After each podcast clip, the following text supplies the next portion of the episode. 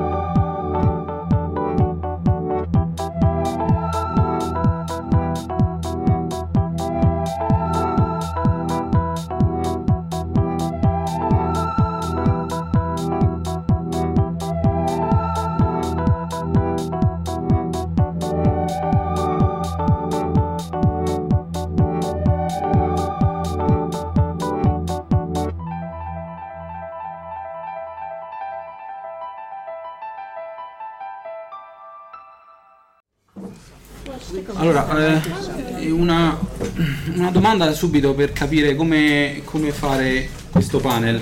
Se lo facciamo direttamente in inglese, c'è qualcuno che si lamenta? We can do it in English, right? Ok? Va bene? C'è qualcuno che non vuole il panel in inglese? Volendo si può tradurre, eh, vedete voi. C'è Chiara che è disponibile. Si può fare apertamente, nel senso che se qualcosa ci Va si bene. ferma e si si Va bene, ok, facciamo una cosa in- interattiva. So it's gonna be mostly in English. They need uh. Okay, so we'll do it in English then. Uh, first of all, thank you very much for being here, but it's really um, an honor and uh, a real pleasure um, to have you in Milan. Is it the first time in Milan? Yes. All yes, right, I- good. It's on now. All right. Um, I would like to. Yes, this is my first time in Milan. I've been to Rome, I've been to Venice, and I've been to Rimini, but this is my first time in Milan. Okay, and you're getting to know Italy. I'm getting to know Italy. My, my, my mother's father was from Naples, And their name was Sa. Sa- Saponaro, Yeah, Saponaro. and I'm embarrassed to say that I, that I don't speak good enough Italian to, to talk to you. But when I get home, I'm going to be able to say, Ho passato il weekend a Milano e wow, il tempo era fantastico.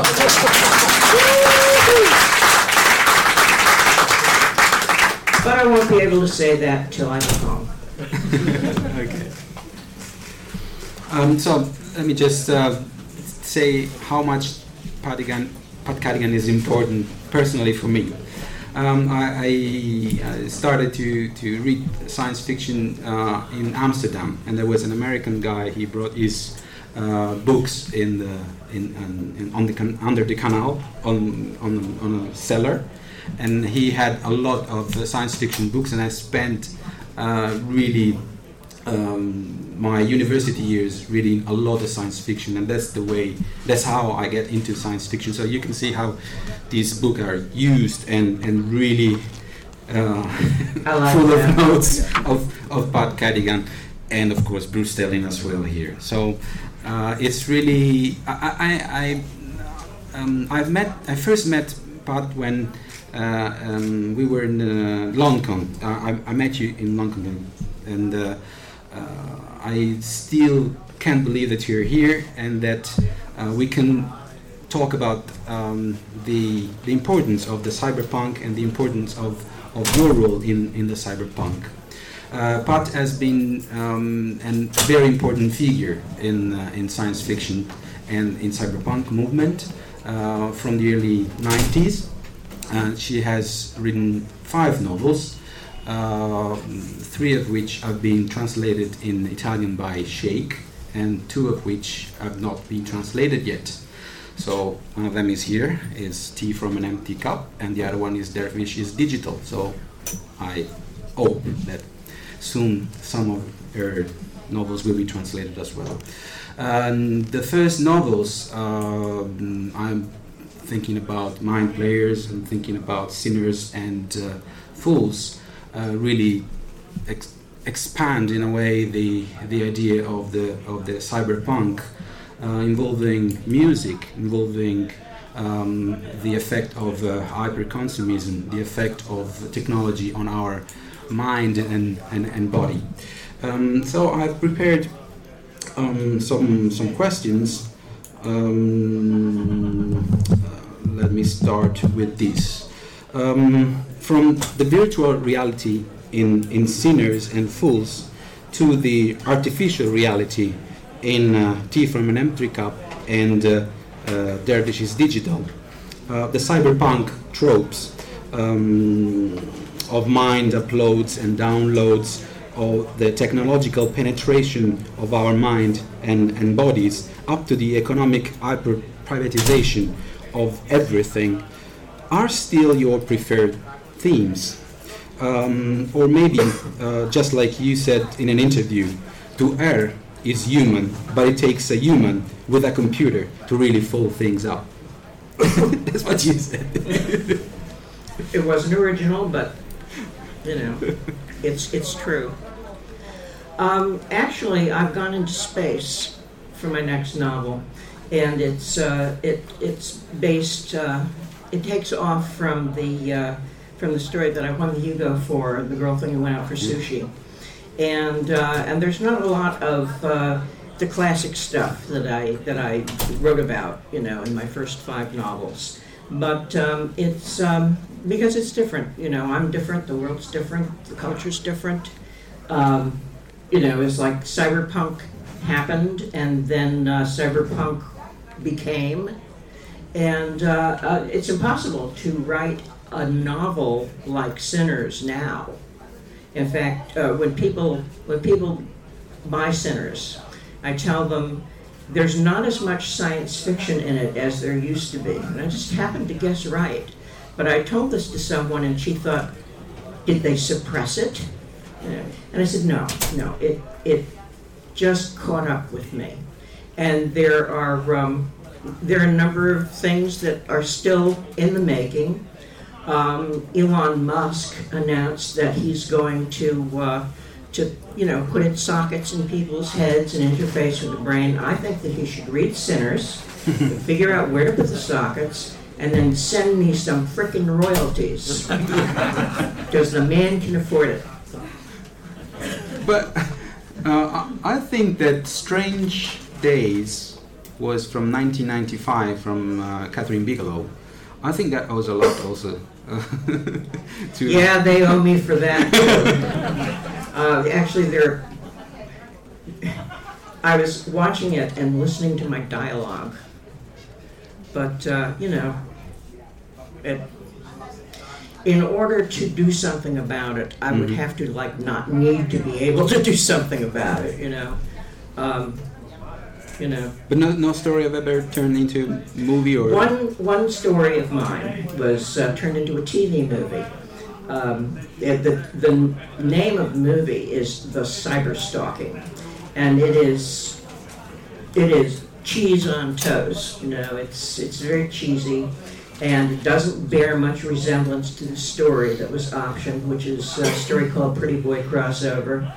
But they gave me a decent you know, a decent credit at the beginning of the movie, based on Pretty Boy Crossover by Pat Cadigan, with nobody else on the screen with me, you know. Wow. And they they paid rather nicely, not a fortune, but nicely, for the privilege of taking the story and doing something entirely different with it.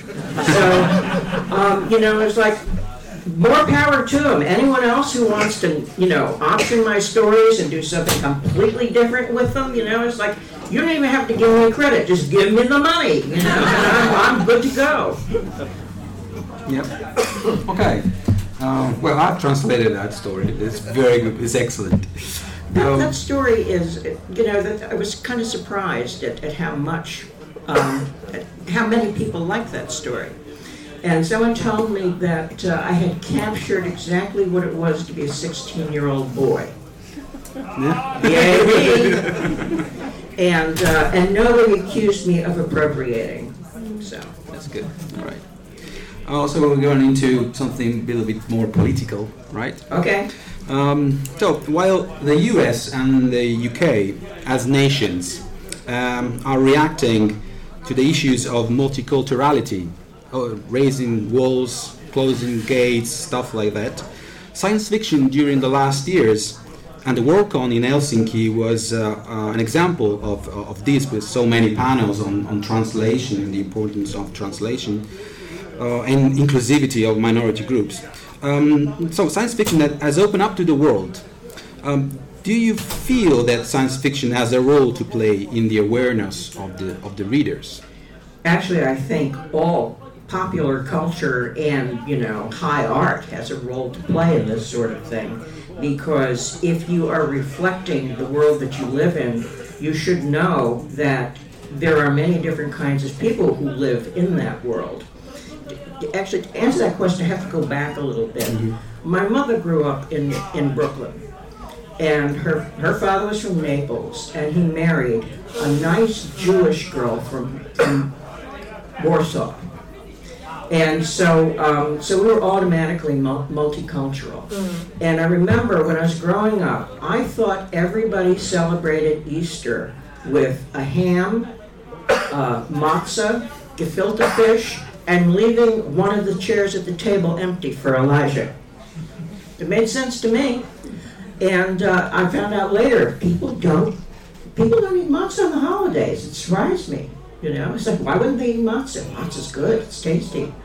But, you know, it was not a, uh, a common thing. And gefilte fish.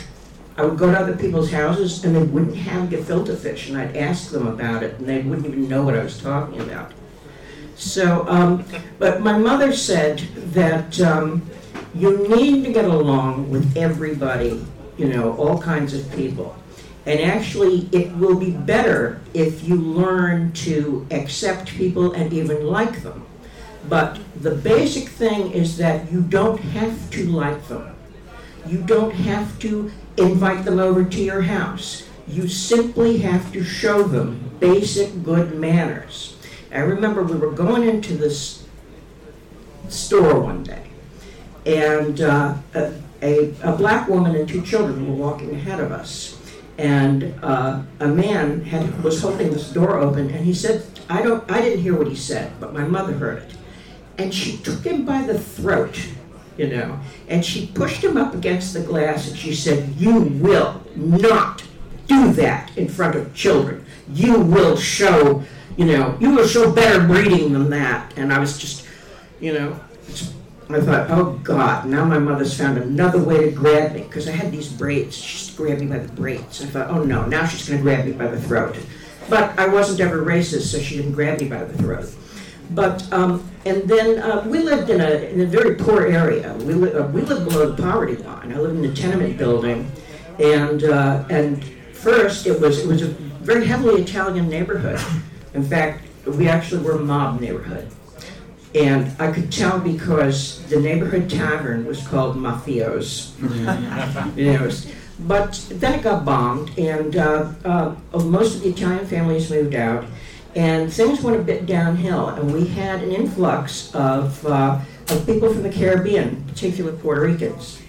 And I loved Puerto Rican kids because they spoke Spanish and English. And they taught us Spanish, and they had this great music, and you know, it's like we were all always playing together in my neighborhood. And um, and I, I took some stick about it, you know, from from kids at school. And I remember one day I came home to, to the town building where I lived, and there was some. We, I went to I went to Catholic school for 12 years, wore uniforms, and um, a, a nice Jewish girl like me, who knew? Uh, so uh, I saw some kids, you know, some, some girls that I went to school with, and they said, We didn't know you did social work in this building. And I said, I don't do social work in this building. And they said, Why are you here? I said, I live in this building. So I had a, a different viewpoint from, from, you know, it's like your, your middle class American. And uh, I remember when I moved from Massachusetts to the Kansas City area, the University of Kansas, which is a little farther out from, from the Kansas City area. And the racism was so much more pronounced than it was on the East Coast. And I thought to myself, you know, if, uh, because I would see how the, the students at the University of Kansas were treated, you know, and when I went to Kansas City, I could see how black people were treated in Kansas City. And I thought, man, if they tried this in back in Massachusetts, people would be dead. Yeah. And uh, um, so I grew up with the idea that uh, that the more the more multicultural you are, the stronger you are. The more you include, the better you are. And this is nature's way. You know, it's like nature does not say everybody from the fa- same family, whether it's plants or animals or people. Everybody mate, just in, in the, because you know it's like you mule out pretty fast. Uh, the you know the bad things come up in the genetics and but if you have a varied gene pool for anything, it becomes so much stronger. There are more combinations and you discover new things.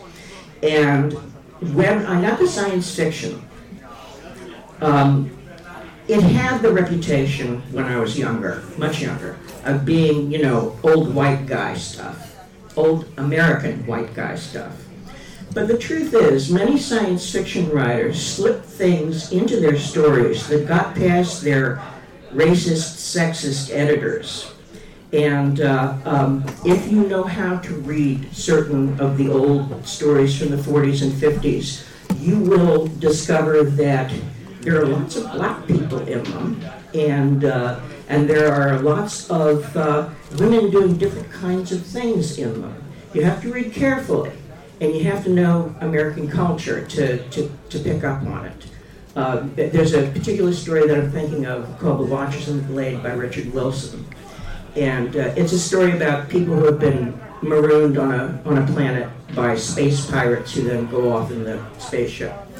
And the main character is thinking about bad things that happened to his family, including an uncle who was a professor of mathematics who got framed for um, a crime that he didn't commit and now is, is working on a chain gang in the South. This would only happen to a black person. The protagonist of the story, who tells the story, is black, and people will go all the way through the story not knowing that. But what was the question? Oh yeah, multiculturalism. Qual And è then- racconto che ha citato? Which, uh, short, short story you mentioned? Uh, the short story is called The Watchers in the Glade, and it's very By? by Richard Wilson. Richard Wilson. Richard Wilson. Ma esiste.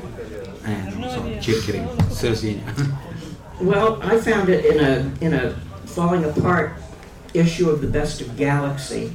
It's not a very well known story, but I read it. I read it when I was much younger, and uh, and it blew my mind. And not just because of the of the protagonist, but it's a very unusual story for the time in which it was written. Uh, the ending was uh, knocked me out.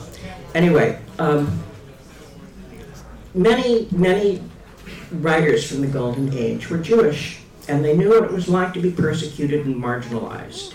So they didn't want to exclude. They, they thought in terms of trying to include, but they didn't always, uh, they weren't always that visionary because, you know, if you are a product of your time, you're doing the best you can. So, um, but I was always for it, you know, and uh, when I when I started writing science fiction, people said, "Well, it's a male-dominated field," and I thought maybe I can get a date. but you know, there are things about hitting on people that they don't like it, so so I leave them alone. But uh, um, I never, I never thought that because it was a male-dominated field that I, I would be left out. You know, that it wasn't for me. But that's just me. Sometimes I'm really tone deaf. And I thought, well, you know, it's like I want in on this. And I, I. I'm not, I'm kind of dumb. I did, didn't get it. So, um, uh, but I did see there were wo- women writers, and I thought, you know, if if I like science fiction, I bet there's at least ten more just in my town who love science fiction. Probably more than that. So women were always reading science fiction, but like we were the invisible audience for a long time, I guess. Anyway, um, times changed, and uh, and and things changed, and we got more women, and we got more people of different, you know, ethnicities writing. And uh, what with one thing and another, 30, 40 years passed, and I was at a, uh, I was at this this workshop. This it was a week long workshop, and it, it was called Launchpad. And at the time, it was sponsored by NASA, and they would fly science fiction writers in and teach them real science, so that we wouldn't screw up when we wrote science fiction. And it was oh, it was fantastic, and uh, and they brought in some amazing people, including a writer named N.K. Jemisin, Nora Jemisin, uh, and her first novel hadn't come out yet. And I was talking to her, and she said, You know, if I hadn't seen Octavia Estelle Butler as part of science fiction, I would have thought there was no place for me in it, and I would have gone and done something else. And I thought, wow, what a close call we had, because Nora Jemisin's work is fantastic. And uh, uh, it's true. If, if everybody in here was black, and you walked in and saw an audience full of black people, and I, were, I was black too, you would think this was something for black people and you would maybe leave. Unless, of course, you were really open minded and you felt like, you know, coming in and finding out something different. And that's the way it is for people of different colors, different origins. If they don't see themselves, and for a long time they did not see anyone like them, except, you know, maybe here and there, uh, they felt like this was not something that they, you know, that they would be welcome in. But now they are. And then science fiction went and made me so proud of it. The Sad puppies. The sad puppies. the sad puppies, and I'll tell you I'll tell you what the sad puppies really were, okay? The sad puppies were a bunch of guys who's, who failed to learn the lesson in kindergarten that you should be a good sport. You congratulate the winner. You don't complain that you didn't get this and you didn't get that. And if you didn't get this and you didn't get that, it's not a conspiracy. You just didn't get it, you know? And you can, and you know what? It won't kill you. But they got all bent out of shape because they felt that, you know, it's like, well, in three years I should get a Campbell Award, and then another three years I should get a Hugo, and and uh, and and they couldn't understand why they weren't. And it's because you know at the science fiction, the field keeps getting bigger. There are more writers all the time, more writers to choose from, and uh, you know it's like sometimes you attract a lot of attention, and sometimes you're overlooked, maybe for a while, or maybe for a long while. I was nominated for a Hugo six times. And on the sixth time, I got my first Hugo. Now, that nomination came 20 years after my previous nomination in 1993. And um, I don't think that it was because there was a conspiracy against me. I can't remember a lot of the people who, who won when I was nominated in, in my category. In fact, I can't remember any of them. That's kind of taffy. I should congratulate. But I know that I congratulated all of the winners. You know, when I was there, or I would send them an email and tell them that, you know, it's like, congratulations, I'm really happy for you. Because that's what you do. It's good manners, it's good sportsmanship. Maybe you think you should have won. Okay, go to the bathroom, lock the door, and tell the mirror that. You know, it's like, I should have won. But, um, you know, and the thing about writing is every day's another day. You know, and anything can happen tomorrow. So, um, so it was really bad sportsmanship and a feeling of entitlement. And science fiction, God bless it, said, we're not going to take it. And uh, when the, I didn't even know about the slates until 2015, when the, when the notorious uh, Hugo ballot came out, and it was dominated by by sad puppy nominees. And there was this big influx of supporting memberships to the Spokane Worldcon so that uh, people could vote for the Hugos. And, and some people were saying, what if it's Gamergate? What if it's, what if it's the rabid puppy's friends? Because he can, he can afford to buy them all memberships. And, and I said, no, I don't think so. And I was right. Uh, no award has been given a total of 12 times in the, uh, in, in the history of the Hugo. Now, at, in 2015, it had only been given 10 times, and five times was that night at the Hugos in 2015 in, in Spokane.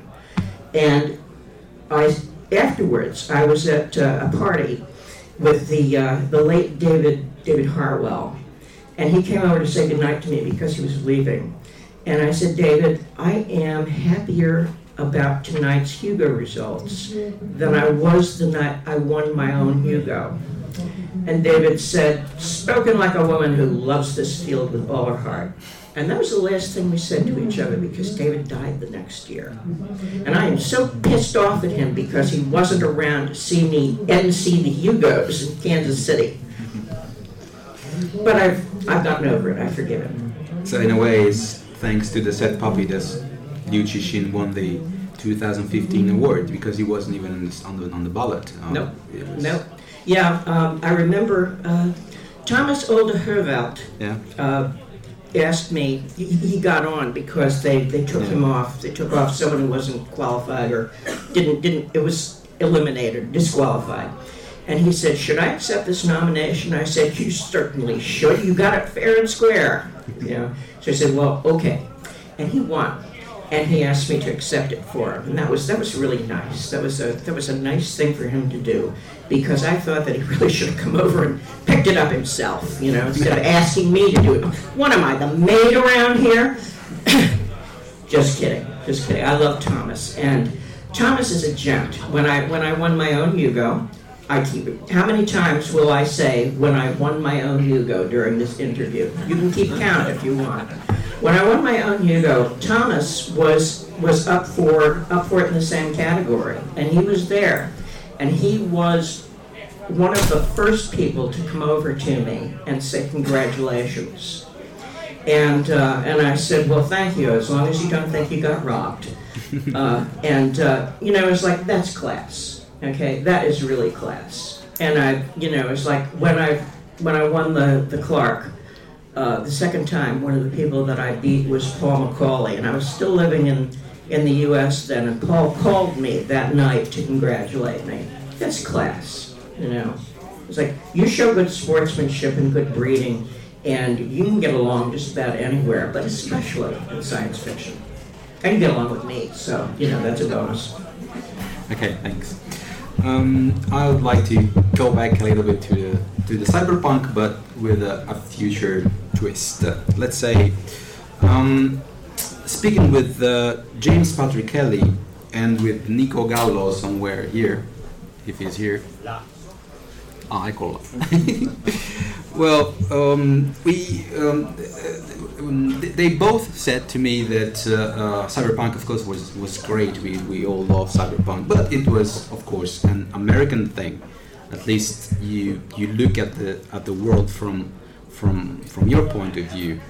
So uh, now that uh, the developing countries are producing post-cyberpunk stories, short stories and, and, and novels, thinking about uh, Nigeria. I'm Afrofuturism. Yes, Afrofuturism. Yes. Um, is it is it like uh, that post cyberpunk has a better chance to uh, represent in a way the actual zeitgeist, the spirit of the time that, that we are living here? Because cyberpunk also had this this globalization or you know the the effect of, of capitalism on the people and of course, there is an American side of it, but there is a huge side of it taking place in, in developing countries. So now that these people are talking about the effect, um, are they in a good position to represent a kind of post cyberpunk in a fair way? I wouldn't call it post cyberpunk. I mean, it'll be whatever it is. Okay. But cyberpunk, um, well, the way, the, what I was doing, you know, in my own work, and I can't speak for anyone else, was I was thinking in terms of, you know, it's like I would not be a person who developed a thing, you know, it's like I'm the end user. I and I always get the one that's kind of broken, that doesn't work, you know, that shorts out after two days. And that was that was what I had in mind when I was writing. You know, it's like people getting the the stuff that doesn't work or that works, you know, in, in unintentional ways, or you can't afford to buy the good ones, so you have to buy the off-brand.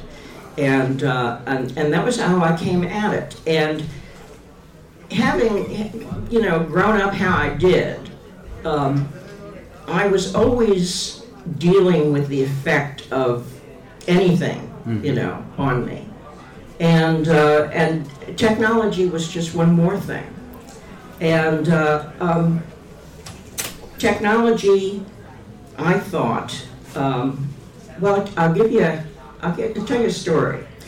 I was at um, we used to go to this convention in Austin, Texas called Armadillo Con. When Bruce was there, Bruce was always there. And uh, there was this one time that this computer company asked us to come and talk to them. And Bill was there, Tom Maddox was there, Walter Jon, you, and me. And, uh, and we did this sort of weird panel discussion type thing. And there were uh, the computer scientists in the audience were asking about how the internet, you know, the internet, what impact it would have on totalitarianism, you know, and that kind of thing. And Tom Maddox said, oh, the Russians will just send in the tanks like they always do, just like they did in Czechoslovakia last time. And the computer scientists were arguing with him. And I thought to myself, you know, I was listening to, to what they were saying very carefully. And, uh, and I thought, you know, they- they're talking like they know something. And six, something like six weeks later, the, the Berlin Wall came down. And I thought, you know, they're probably in touch with people on the other side. And, uh, and they must have known something. They must have been talking to people. And of course, in America, we hardly were ever aware of anything that was happening. So we had, we had no clue that the, the border of Hungary had already become porous that summer. You know, it's like, we don't know, we don't know jack in America, you know? It's like we find out, we find out things so long after the fact, I'm surprised that we even know who's president sometimes. I mean, that would account for it, right? But um, there were so many things that we didn't know. And uh, in fact, um, the first time I went to a non English speaking country for Worldcon was in 1990. I went to The Hague, and I ended up on this uh, panel about translating by, by complete accident because I, I did not translate. I had been translated at that point, but I didn't translate. And it was the f- first time I'd had my consciousness raised about the problems of communicating outside the English language.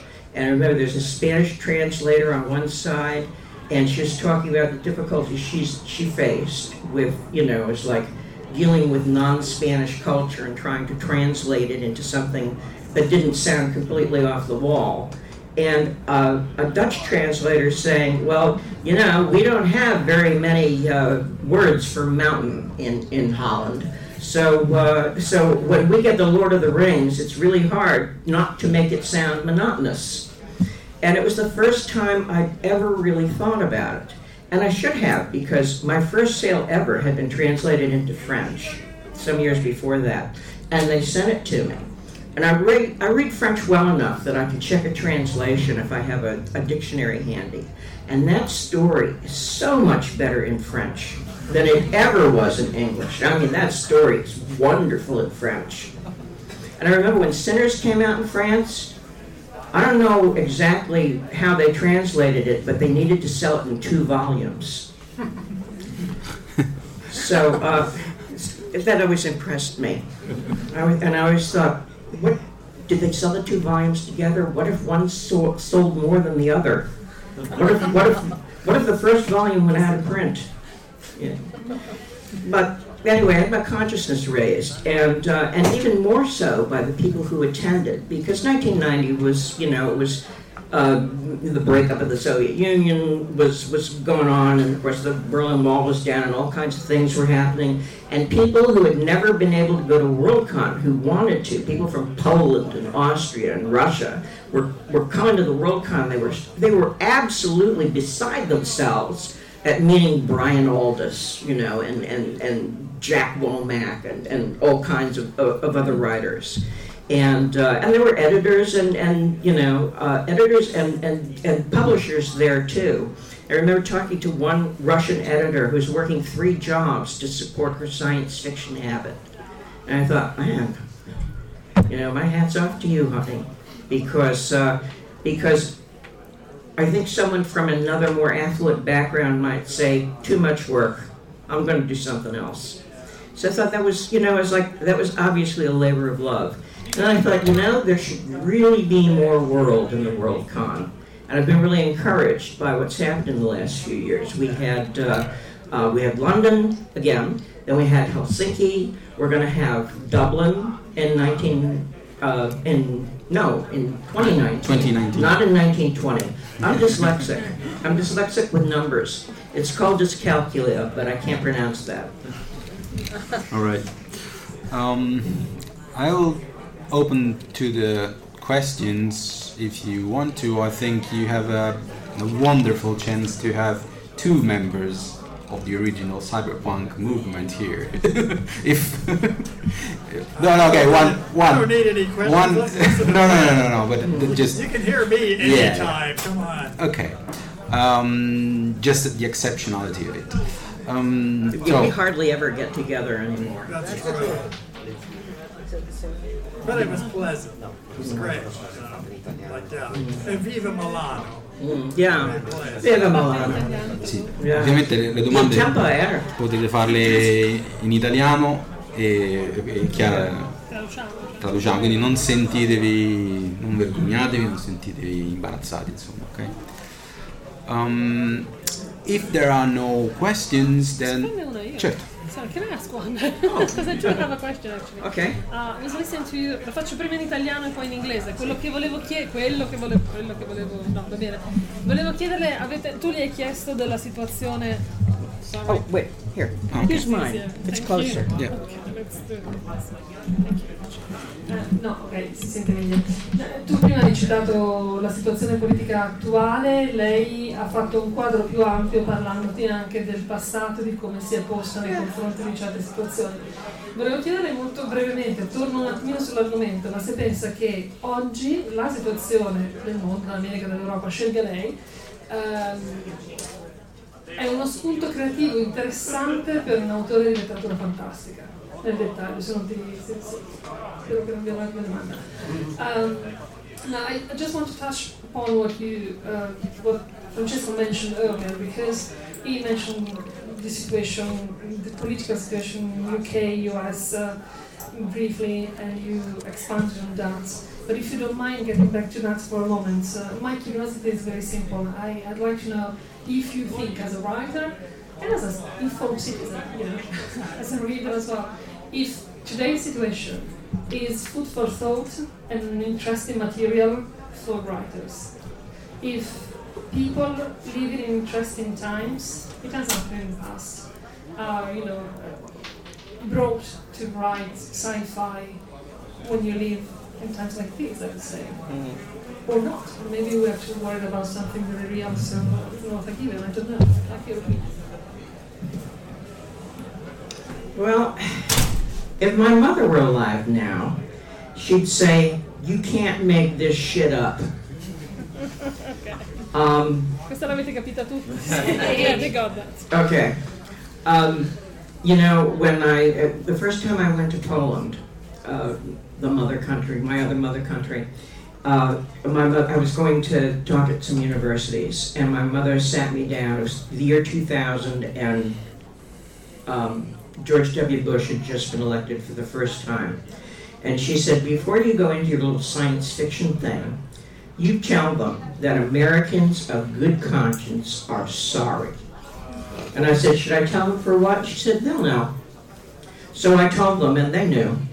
And uh, I, I thought, I thought that's probably as bad as it's. No, that's not as bad as it's gonna get. You know, uh, when when Barack Obama was elected, I thought, you know, it's like at last, some we might act. There might actually be hope for for North Americans, North Americans in the United States, because uh, Barack Obama was one of the very few presidents that I felt like if I walked up to him on the street and he asked me how I was doing and I told him, he would understand. He'd get it, you know. And uh, uh, and but our just as after after Bill Clinton, our long national nightmare of peace and prosperity ended with George W. Bush. Um, I thought after Barack Obama, and I didn't, I had no idea that things would swing that badly, that um, that people would be taken in by uh, all of the well, I don't even have words for it. I should learn Italian. Maybe Italian has words for it. Um, but I, you know, of course, every, you know, every, every time is, is worth writing about. Even, you know, if it seems to be a very good time, because nothing's ever perfect. But, um, you know, when I think about, when I think about what's going on with, with, with you know, Trump in America and then Brexit, and if, you know, it's like, oh, if you had another referendum in England now, everyone would say, oh God, let us stay, let us stay. We don't want to go, we don't want to go. Uh, it's only, it's only a bunch of, you know, politicians that want to go now. And the thing about the referendum, should we stay or should we leave the EU, was it was not a binding referendum. It was only informational. It was taking the temperature of the nation to find out how they felt. And a lot of people voted to leave as a protest of some kind. I'm not sure what they thought they were protesting, and they didn't think they were going to win. And they were horrified when, you know, when uh, Brexit came out on top. And I know very, very, I know a few people who were for it and then saw, you know, the, the result. The, uh, uh, the economy in the toilet, and to their credit, they are horrified by the hate crimes that, you know, people seem to have, certain awful people have taken this as a sign that they should go out and, uh, and, and persecute, you know, persecute people of, of color. Um, and but the thing is, is like they're telling second and third generation Indians and Pakistanis to go back where they came from. Okay, they'll go back where they came from. They'll go back to Brixton. They'll go back to you know Islington. They'll go back to my neighborhood in, in South Tottenham. And uh, um, boy, I don't know what the question was, but I got lost in the answer. uh, you- But, you know, the funny thing is, I, I will keep talking. You have to forcibly stop me. Um, I, it's obvious, it's obvious my political standing. I'm a bleeding heart liberal from a long line of bleeding heart liberals. And, uh, and yet, I have a wide conservative readership. I have a lot of readers who identify as conservatives. And, uh, and basically, it's because the one thing that we all agree on is story. You know, it's like, and a good story is a good story. And in my stories, you, you could probably tell who and what I am by reading them, but they're not polemics, and they don't tell you what to think. Um, they uh, they operate outside of you know, they're not political screeds. And uh, but if asked, I will you know I will gladly identify who and what I am, and, and I won't apologize for it. But um, uh, Boy, there wasn't any question. I got lost in the answer. I'll stop now. But uh, I'll go back to the. If there are no other questions from the public, Nah, everybody knows everything now. Just an adding, you, you are horrified by the Trump Yes, yeah. yes. But you know, we have had Berlusconi longer before you had Trump. So in a way, on the political side, Italy for once was the cyberpunk uh, in politician tragedy. Yeah, but you know, the problem is that people in Europe don't know how big America is. And actually, people in America don't know how big America is. They talk about the, the, the difference between Europe and America in the United States is that in Europe, they think 100 miles is a long way. And in America, they think 100 years is a long time. You know, it's, it's 50 years old. We, we, we put a plaque on it, you know, and then open a shopping center beside it. But um, uh, there is, there used to be this thing in America. You know, the, the big thing was, hey, anyone could grow up to be president. Well, now anyone has. And I don't think that uh, they're going to make it that easy anymore. When they said anyone could grow up to be president, what they had in mind actually was that if you go to school and learn something and don't be a dumbass, then you might grow up to be president. But um, it, it, seems that uh, uh, now we, you know, I couldn't go into a into a business and be the CEO just because I wanted to be. I would have to have a resume, and and Trump doesn't even have a resume as an alderman. You know, he wasn't even a a, a ward boss, in, in, and there was plenty of opportunity for that in New York. So. Um, I'm, uh, I'm appalled that we have someone who has absolutely no experience and has absolutely no sense of statesmanship and wants to pick a fight with the only other nation crazier than he is. And, um, and, and doesn't, really doesn't get it as He's more clueless than I was at my most clueless. You know, I'm. You know, I can't even apologize for this. There's no apology that I can make. You know, that is, you know, he, you know, it's ugly American. All right. Uh, I'll, I'll go back to something lighter. Um, uh, yes, let's. Probably good idea. Yeah. Um, um, you mentioned a good a good story. Uh, so once you said that um, I have quote I have one one criterion for a good book in whatever style or genre, and that's while you're reading, if the words go away and you're watching the movie in your head, that's a good book. If you've got that, you've got characterization, you've got scene, you've got definitely good plotting. So is this the way and this is the, the, suggestion that you might give to readers or you know is this the way it works for you? Yeah it still does. It still works that way for me. And uh, and i learned just how uh, how important that was when i was having chemotherapy. Um, i'll bring up my cancer too.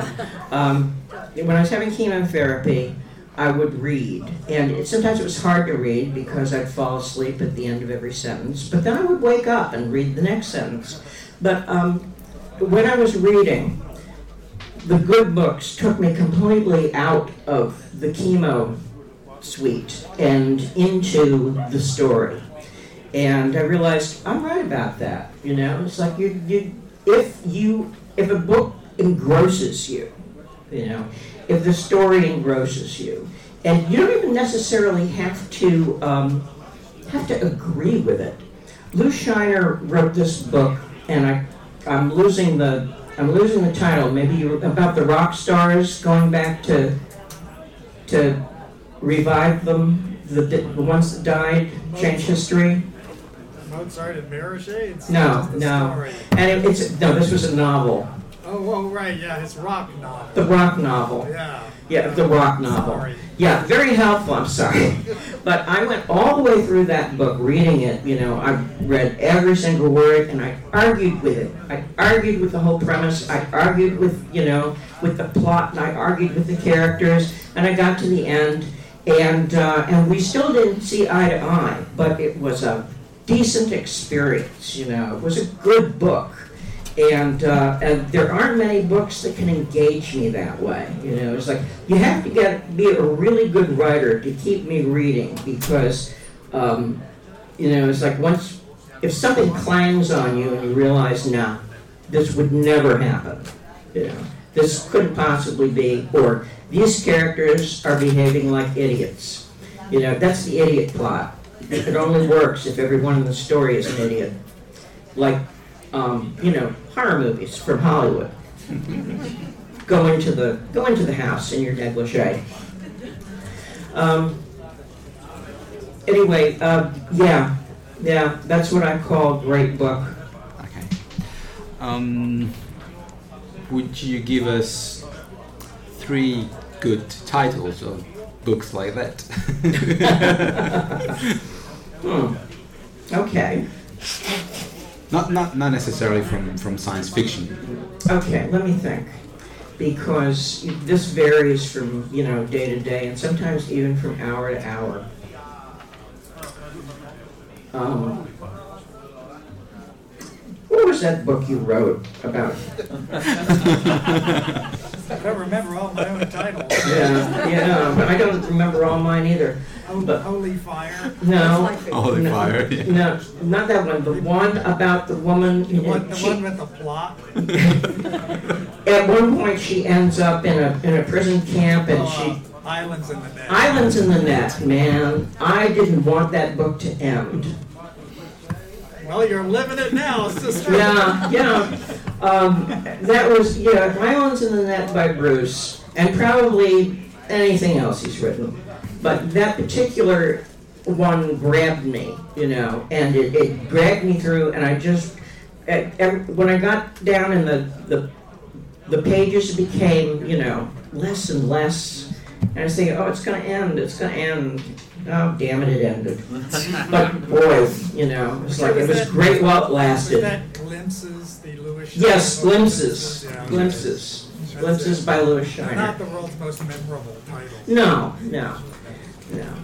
But uh, yeah, but the book I argued with all the way through. And uh, so, um, Glimpses by Lew Shiner, Islands in the Net by Bruce. I'm going to name two others because we've already covered Glimpses. Um, let me see.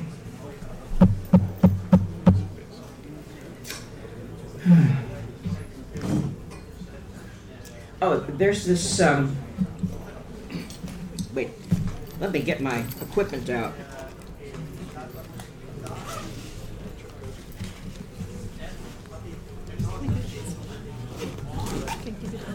Thank you. Thank you. Got it. Oh no, don't put it over there. My drugs are in it. Um, I will have to be surgically removed from my iPad. Uh, because as I understand it, they won't cremate you holding an iPad.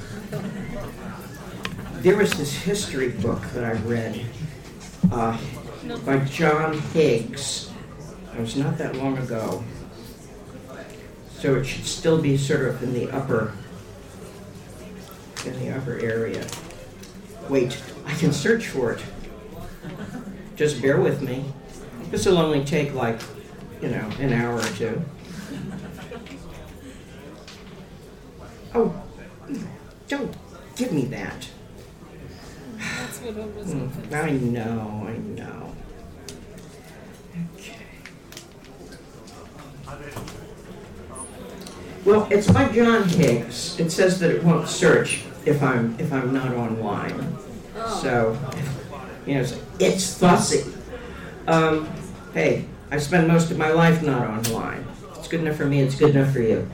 Um, there was this book about it's a history of the 20th century and it's by a man named john higgs and it's one of the best histories that i've ever read because it ties everything together it's it it covers everything that happens in each era and it starts out with um, uh, Stranger than. yeah, uh, where where is it uh, let's see. Stranger than we can imagine. I'm, I'm shocked. You know, uh, my memory.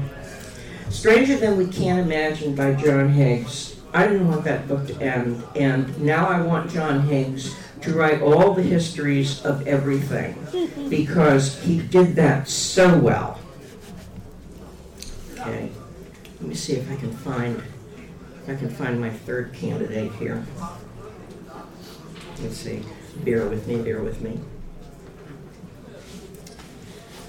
You read a lot of ebooks back. Yeah, because I can find them. Particularly for, for research. I, uh, I, I still, still do read, you know, um, paper books. And my kid is a real snob. I offered to get him ebooks. And he said, I want a real book. But, uh, well, he comes by it honestly. We told him when he was little that he could have any book that he wanted. Couldn't have any toy, but, you know, it's like if it was a book, he could have it. And, uh, and, and, you know, it's like I made his father bite his tongue and, and read, um, and let him read Marilyn Manson's autobiography because, hey, it was a book and he was reading it. Um, there's this um, there's this book by Kim Newman and Eugene Byrne that's actually a series of stories, and it's alternative history called Back in the USSA. And it's the USSA was you know Soviet and you know the rest of the world was was not, and um, and it's hilarious because. Um, because the American things aren't that absurd, you know. And uh, I, I, I found that you know wonderful. Oh, and there's this other book by um, uh, by Tricia Sullivan called "Occupy Me." She was here last year. She was guest of honor last year here. Oh, okay. Well, hey, yeah, we were talking about like going on a book tour together and calling it the Pat Tricia Road Show because she has the other half of my name and I have the first half of hers. Um, damn, she's she. Oh, and I'm sorry, three. Don't limit me to three. Yeah, but Uh, yeah. we run out Yeah. of time. I don't care. Let them drag me up here. Uh, Okay, I'll stop. I'll stop. Okay, um, if there's no very fast question, I'll thank Pat Cadigan for being here. Thank you for listening. Thank you all for holding still for this.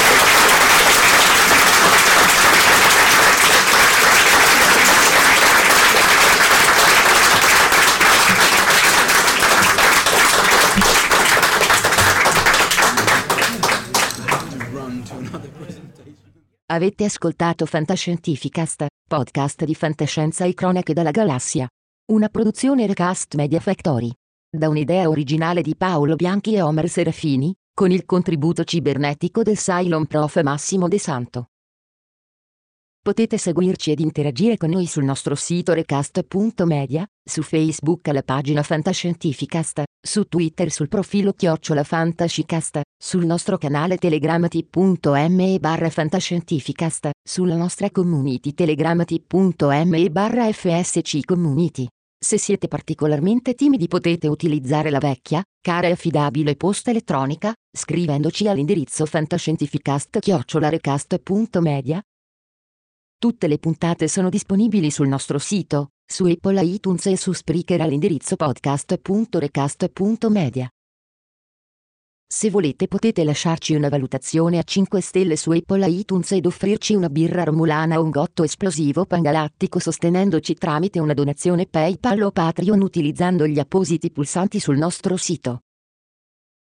Fantascientificast è una produzione amatoriale, non si intende infrangere alcun copyright i cui diritti appartengono ai rispettivi detentori.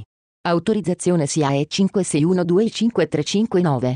Nessun byte e nessun tribolo sono stati maltrattati durante la produzione di questo podcast.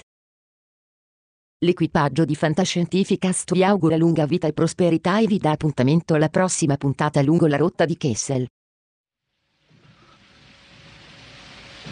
Io ne ho viste cose che voi umani non potreste immaginarvi. Navi da combattimento in fiamme al largo dei bastioni di Orione. E ho visto i raggi B balenare nel buio vicino alle porte di Tannhäuser.